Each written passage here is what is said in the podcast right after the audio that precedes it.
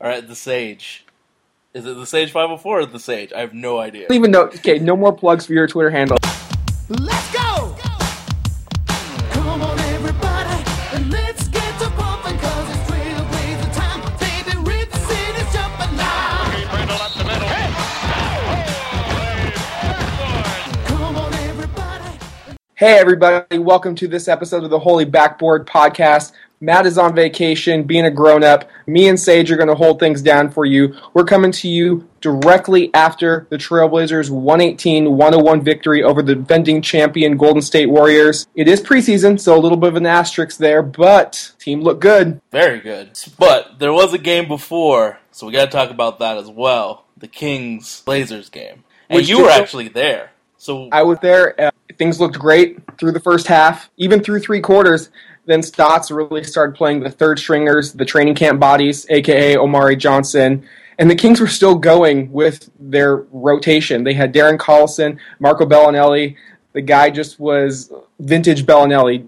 No matter who was on him, he was lights out. So you don't really feel too bad about that loss. We had them up almost 20 points in that game. So we were taking them behind the woodshed. First preseason game, you don't want to expend too much energy. It is preseason. The NBA is a marathon, not a sprint. So you don't need to win every game. You don't need to be playing your players 30 plus minutes a night. And that's kind of what we saw tonight. Coach Stotts pregame said, we're not going to play the guys no more than 30 minutes. And he kind of stuck to that. As we saw, Dame played 27 minutes, CJ played 28 minutes, and that was about it. It was a really a team effort. The second unit just completely, completely killed it. Vonleh was plus 19. Ed Davis was plus 26. And the star of the show was Allen Crabbe, who was a plus 42. Have you seen that before, Sage? No, I've only seen like minus 42 when Eric Bledsoe was really bad on the Clippers. Plus 42 is pretty amazing. His confidence level is sky high right now.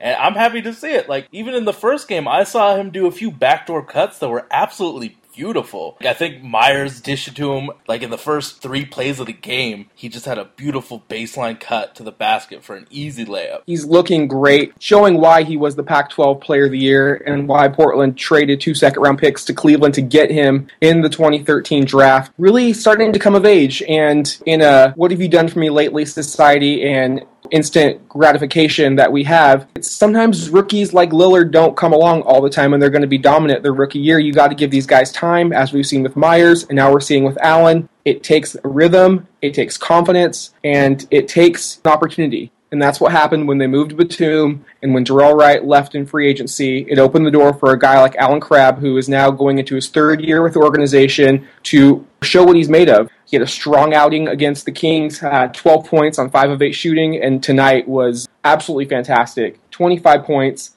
on 9 of 12 shooting, including 5 of 6 from beyond the arc, and each one of those threes was pure. The one thing that I noticed about both games is I wasn't sure what the Blazers were trying to do when defending pick and rolls. Because it seemed like Vonleh was hedging on everything, and Meyers and Mason were kind of staying back, making sure that they don't get blown by. So I wonder if that's going to be the thing. Vonleh is going to aggressively hedge trying to get that double team, and Meyers and Mason are just going to sit back, not let anything go past them. You know, that's a great observation, and I kind of think that's what Stotts will roll with this season play to each player's strength. We've seen in the past the Trailblazers switch every single pick and roll, haven't really trapped or tried to double the ball handler. I know on many of occasions I, I've yelled at the TV wondering why we're not trapping these, you know, elite point guards. Mm-hmm. I would rather die by even Klay Thompson or Harrison Barnes shooting than Curry shooting even a contested shot because every time that guy throws something up, you're expecting it to go in. So mm-hmm. make somebody else beat you, and that's kind of what we saw in the second half. Golden State got the lead down to four a couple times, but Portland, to Terry Stotts' credit, adapted their defense and they held them off. Wasn't a regular season win, but for a team this young, I think Stotts knew this win was important for their confidence, which is why he didn't just go to a Pressy, Frazier, Montero, Kaman lineup in the fourth and just let them run rampant to see what he has. This team really needed this win. I was really nervous that first game looking at Meyers Leonard. This man cannot play this hard for 82 games because he will break down. I saw him on the floor more than any other player in the Kings game, especially.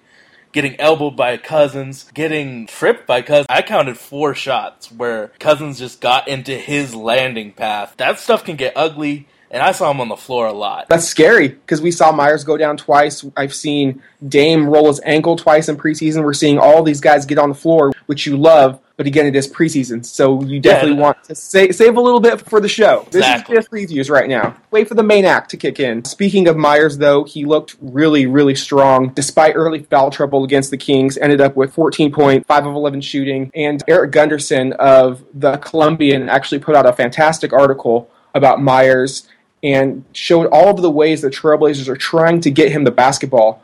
They're actually running him off a lot of flare screens, similar to what we did with Wesley Matthews. Almost every three Wesley hit was off of a flare screen, and that's what we're trying to get for a seven foot big. It's pretty similar to how Dallas used to use Dirk and how your Pellies use your boy Right. Ryan Anderson. When you get a seven footer who can bring that other big out of the paint, that just leaves those driving lanes wide open for CJ, Dame, Minu, and I can't lie. I'm very excited about this offense. It's no more dump it into LaMarcus and just watch it. That as boring as hell to me, and I'm glad it's gone. They were moving. I saw Damian just sprint. Like I texted you a couple times. His endurance is crazy because I saw him on Steph Curry. Well, Damian hears the chatter. He hears everything that people say, the media, the fans, his haters. Great offensive player, can get buckets at any time. You're the worst defensive point guard in the game. He hears that nonstop, nonstop, nonstop. At the beginning of last year, we saw a little bit of a progression in his game. Unfortunately, injuries took a toll on that Trailblazers team and forced him. He was really the last man standing. He played all 82 games and he had to shoulder more of the burden on the offensive end. So his defense did take a toll. But now I think he's he's the bona fide leader of this team. This is this is his squad, and he wants to lead by example. And you can tell he is going out there and trying to silence his, his doubters once again. You know he's done it all throughout his career. Th- This shouldn't be any surprise to anybody who's followed Lillard's career. And you know that's the beauty of Damian Lillard. He finds ways to help his team. You know it was a, it was a terrible shooting night for him. He'll he'll be the first to admit it. He was three of eighteen.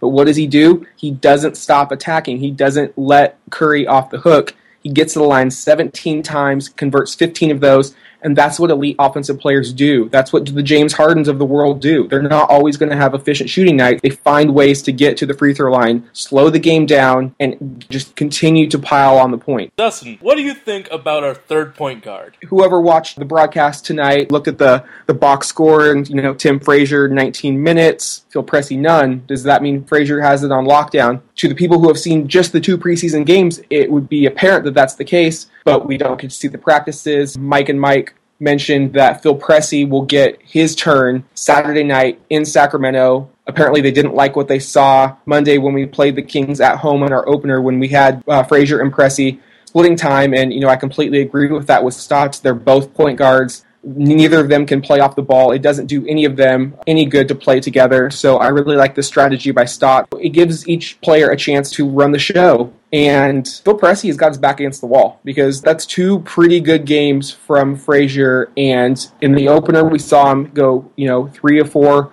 from downtown. And tonight, he was a pest on defense. He gave mm-hmm. Curry all he could handle, you know, stripped him, and he just didn't make life easy for him. And that's really one of the first times I've seen somebody play decent defense on Curry. You know, and that's saying something. This guy's the best offensive player in basketball. You can see Harry B. Hey, Tim, make this guy's life miserable for five minutes. These two games prove that he could do that. I didn't like what I saw from Phil doing all those jump passes. I counted like three jump passes in the Kings game. You and I know that that is turnover city. outside of not grabbing a defensive rebound, a jump pass might be my biggest NBA pet peeve. And he definitely didn't have a good game. I mean, there's no way to sugarcoat it. And unfortunately for Blazer fans, he's going to get his chance on the road. And as we know, the road games aren't televised, so we're only going to have to go on secondhand reports, box scores. So we really can't make a valid opinion on the on the situation. If I had to guess, I think Frazier's going to get the spot. He's played fantastic so far. We we both love his defense, and he's already ingrained in that culture, whether people want to admit it or not. Being buddy buddy with Dame, like legit buddy, like I don't think he's doing this to try to get a spot by any means. Like legit friends with with Lillard and McCollum, they're hanging out all summer.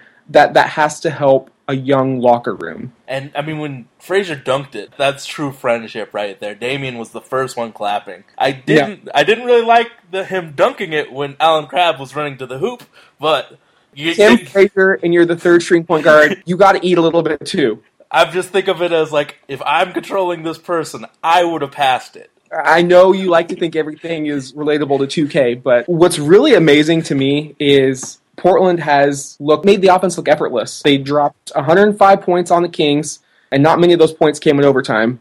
And they dropped 118 on the Warriors. In fact, they put up 77 in the first half. That is the most points the Warriors allowed in a half all season last year. That's incredible to me. What's even more remarkable is we're doing it without a legitimate back to the basket player. I can only count a couple of times we scored with our back to the basket, and it's not like we're just unconscious from three. We're moving the ball well, there's little to none isolation, and we're just getting good shots for one another. It's really selfless too. It is. They're you playing pass up good shots, great for great shots.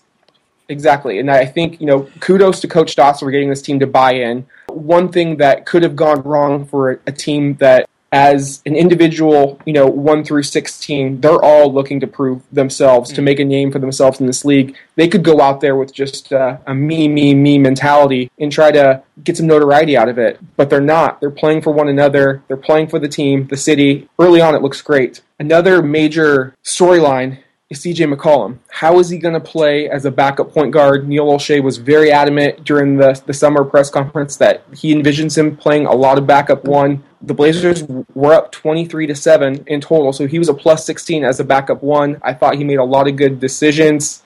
He's just so lethal with the ball in his hands that the defense has to respect him. So once his passing catches up like it did tonight, I definitely can envision him playing backup minutes. And I didn't see him make any like egregiously wrong plays. There was a few No, things. there was no stepping out of bounds. Yeah, there yeah. was, you know, Jerryd Bayless jump passes. There was none of that. He played a solid game. I think if he plays 30 minutes a game, 15 is going to be to tell Dave. We're excited, Rip City. You know, after a, a rough, rough outing, he went two of eleven against the Kings.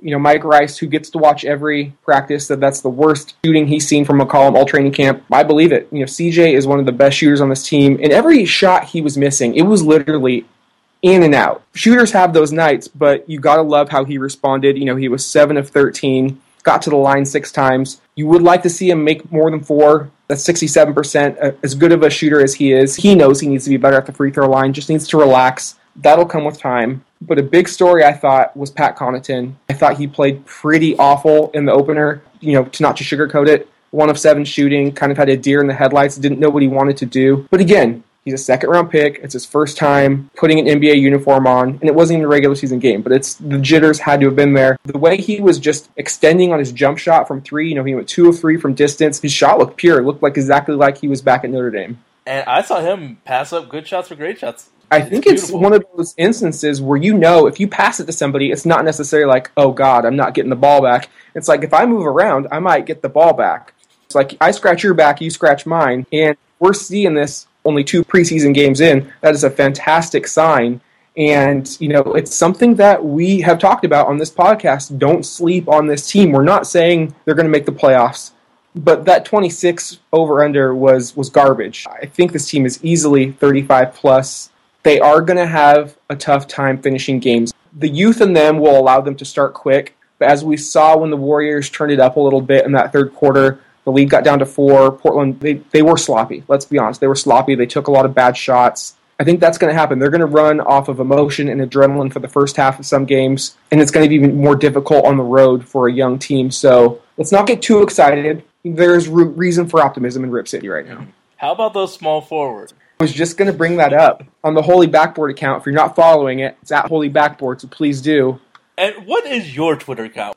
I am at dhaas22. You, my friend, All right, the Sage. Is it the Sage 504 or the Sage? I have no idea. you don't even know. Okay, no more plugs for your Twitter handle. No, I just wanted yours because you're a good Twitter follow. I am not. appreciate the kudos. But back to our small forwards, you know, we did the position breakdown just last week.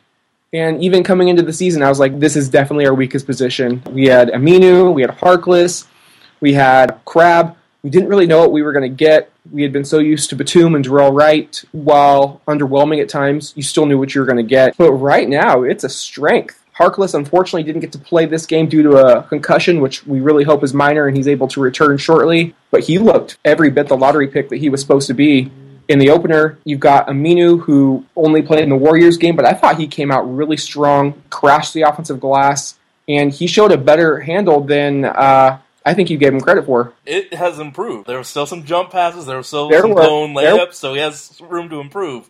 But he definitely looked better. And props to him for having his first child. Missing the layup, that's cool. It's preseason, but that's going to happen. I, I still thought he brings an added dimension uh, defensively. He can go the three and the four, and then you know we got Allen Crabbe. So it's like there's a plethora of options for Terry Stotts, and at this point, you just hope there's enough minutes to go around. And at the beginning of the season, yes, I know it is the legitimate beginning of the season. I guess in the summer, who would have thought? But that's the beauty of NBA basketball. It's not played on 2K. It's not played on paper. They have to actually go out there and lace them up, and we're seeing it. Harkless, he impressed me. You know, there was some bad passes, but Yeah, I was. Uh, I actually got tickets to that game, and I was sitting pretty close uh, on the Blazer side offensively for, for the first half. And when he got in the game, you could tell he was really excited. Like Mm. this is my chance. I finally getting to play basketball again after riding the pine in Orlando. In those first, you know, three possessions, I think he got bailed out on a charge call, and he was just kind of putting his head down, dribbling, not really sure what his next decision was going to be, but he finally took a deep breath, he calmed down, and he made plays happen. He was great in the passing lanes. And like these Trailblazers, if they can hit open threes, that's just going to open things up immensely for this whole team. While Mo Harkless is probably a lot of fans' early man crushes, no way, not for me. I need to talk about mine because I'm crushing hard for Ed Davis right now. Oh, okay, we're samesies right now. I saw him in person at the Fan Fest and in Monday's game. He is long. He is much bigger than than I thought. He is a beast. He rebounds everything in sight, and I, I think what I love the most about him is you get those bigs sometimes who, when you pass the ball to him in situations, Marcus Camby was really bad at this. He would just throw the ball up. It's like, no, pass it out. If it's not there, Ed Davis will get the rebound. He'll pass it out. He doesn't do anything that his skill set says you shouldn't be doing. He rebounds. His blocks are fantastic. Let's pause that someone's phone is ringing. It's mine. You popular guy, you. It's just mom. Does she listen to the show? Mom listens to the Holy Backboard, yes. All right, my mom does too. I have to send her a link every week. She Oh, I have, to, I have to send a link to. I have to tell my mom before each game, Mom, Blazers are on. You know, the things we do for our moms. But, you know, Ed Davis, the stat line's not going to wow you. Monday, five points on five shots, six boards, a block. Tonight, six points, again, five shots, nine rebounds, and a block in 20 minutes. I mean, that, that's nice, but it's not going to wow you. But his presence there, he gives the Trailblazers a nice defensive mm-hmm. presence inside that I don't think we've had in a while. Who knew he had that hook shot? I saw it in both games where he did his little spin move and then did his hook shot. I think it's the new Rolo spin move. Like it just kind of come The that came out rolling of nowhere. dervish. You just it just happens. Yeah. But speaking of hook shots, Mason Plumlee needs to knock that stuff off. I do not want to see another hook shot from Mason Plumlee. I mean, that, that's just I can't. It, it, he made it once, but he's got it sent back to him a couple times. A few other times it just didn't come close. And I was actually going to come and talk on this podcast about how I've been a little disappointed in Plumlee. Not like he's shouldn't be starting or any of that, but just out of all the players, he was probably the most disappointing. And then I go and I look, and six points on three of four shooting, six rebounds, and three assists against the Kings. He follows that up with nine points on four of seven shooting and seven rebounds tonight against the Warriors. And like those are good numbers. So I think he's one of those players that he's not going to make it look pretty at all.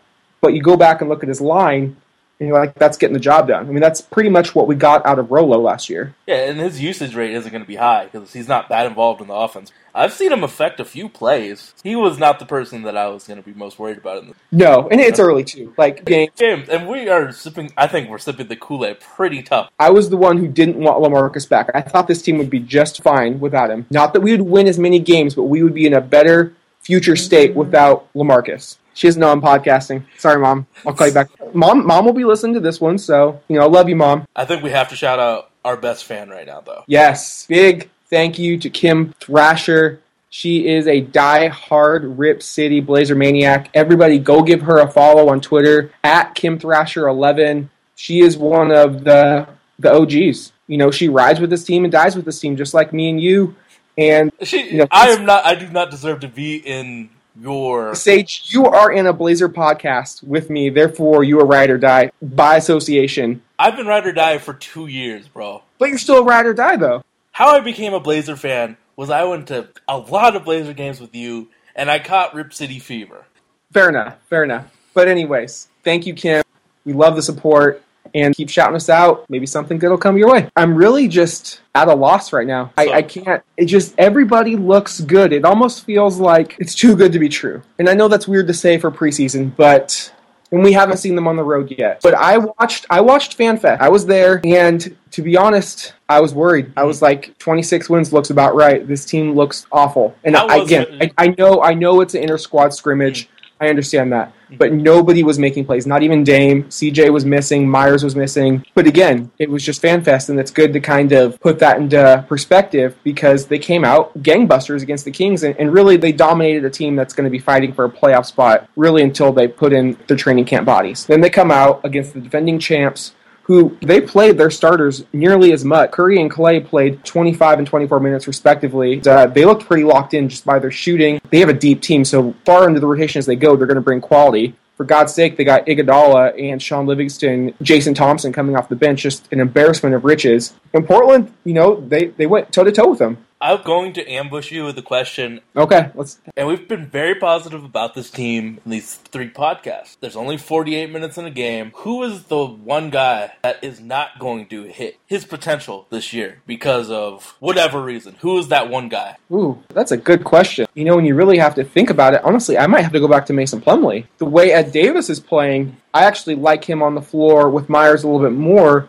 Vonleh looked fantastic Monday night. You know, I've been thinking it's been since that run from 98 2000 when the Trailblazers just had that surplus of bigs that I haven't seen a collection of bigs this good since those days. Not saying that Vonleh and Mace and Meyers and Chris, Ed are on that level, but they're all young except for Kaman, and they really all haven't even come close to hitting their peak. And yet we haven't even seen Cliff Alexander, who's apparently just tearing the rim off the practice facility, who's out with a bone bruise. So I think just because he's not going to get enough playing time, I don't think Mace is really going to hit his his plateau. But it's also got me thinking: if everybody's looking good, this only plays in Neil Olshey's favor because of what he did with the Clippers. He packaged Aminu, Kaman, Eric Gordon Minnesota's first round pick. for Chris Paul. I'm not saying that's going to happen this year, but if this arc continues, I think Neil's in a great position, especially with the friendly contracts this team has, the the age range, the salary cap space. I could see the Blazers being a player for maybe a disgruntled superstar down the road. Any names you'd like to bring out? My goal is Cousins. I know people in Portland probably don't like him as much, but there's not a better center in the NBA, bar none. And it was funny. I was at the game, and when Lillard and Cousins were both getting ready to check in, they were chopping it up pretty good. Uh, you know, Cousins gave him a pat on the butt a couple times during the game.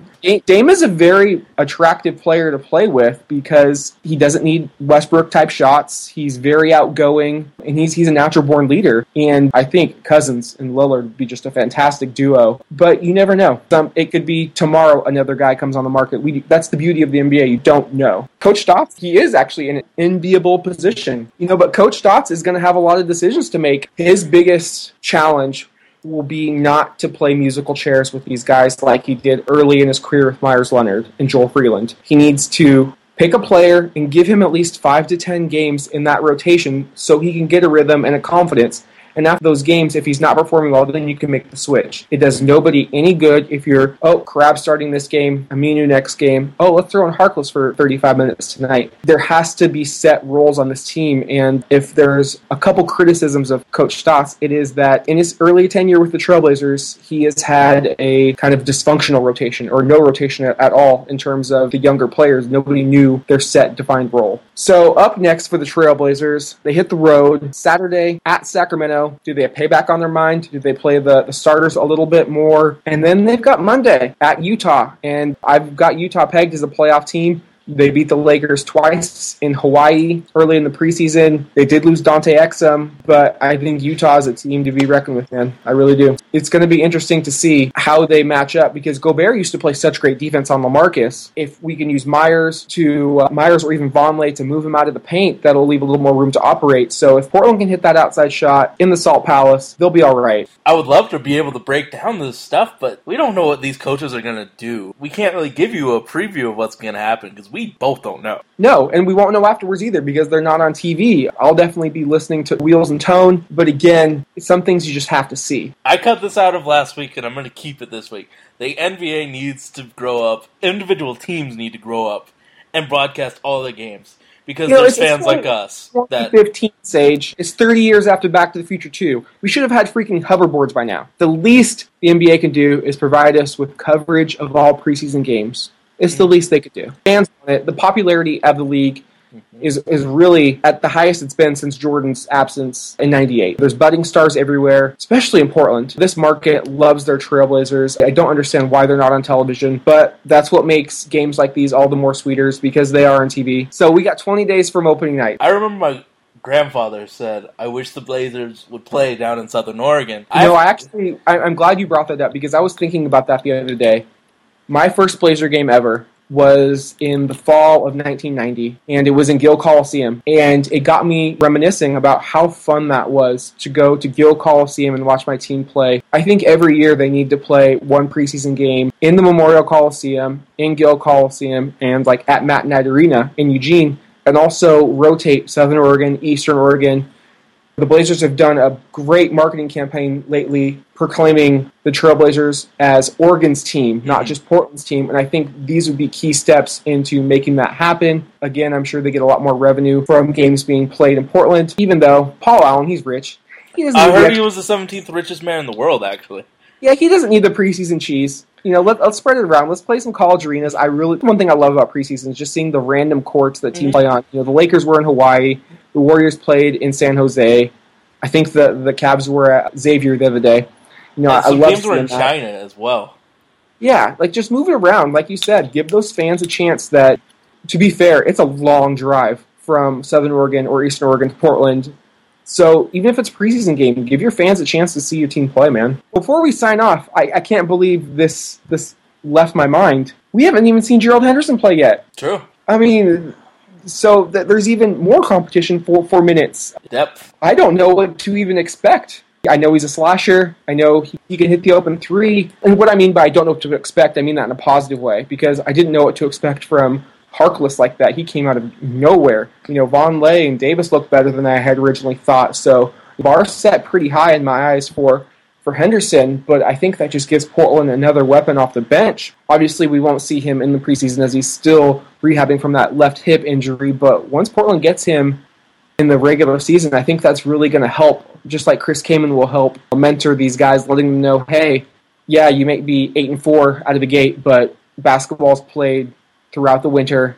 You know what they call the dog days of winter, and it lasts until the spring. So it's definitely a long season. So don't get too high, don't get too low. You really have to be thrilled right now as a Blazer fan. Everybody's been saying worst team in the West, might be worst team in the NBA. But these first two preseason games ha- have proven otherwise, and we can only hope they take some of this into the, this road trip that's coming up. The rotation would be like the 2012 team. I'm realizing that we got some players on this team. Neil should be applauded for how he put together this team. And I know ESPN says it sometimes, but he did a fantastic job putting this team together. Oh, he really did. You almost wonder how conversations go down with Neil and other GMs. Does he call up Orlando's GM be like, "Hey, Mo Harkless available?" Like, yeah, you know, you can have him. It's like, okay, we'll give you a, a second round pick, protected, fifty-five to sixty, which likely will never happen.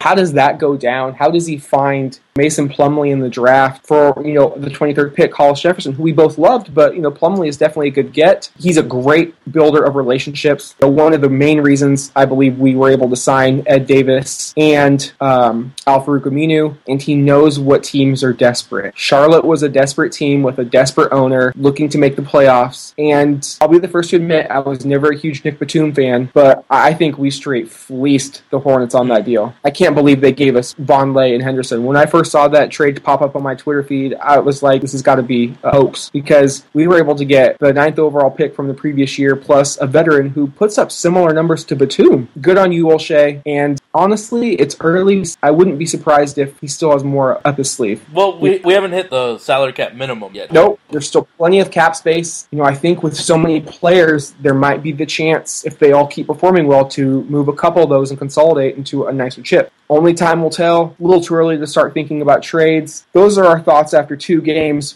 Blazers are one and one, coming off a big win against the defending champion Warriors. They head into the the first preseason road trip of the season on Saturday. You can hear both games on 6:20 a.m. Wheels and Tone will have that with you again. Those games are Saturday night in Sacramento, Monday night in Utah. You can also hear this podcast on Stitcher and SoundCloud at Holy Backboard PDX. For all our listeners out there who want to send us questions to be answered on the air, you can tweet us at Holy Backboard or send us an email at holybackboardpdx at gmail.com. Sage, I think that about wraps it up for this episode. I had a blast. Or to our next episode. You know, safe travels, Matt, but this is, you know, this is the new flow.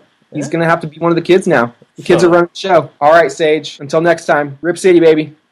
Good night, Hey. everyone. Let's go!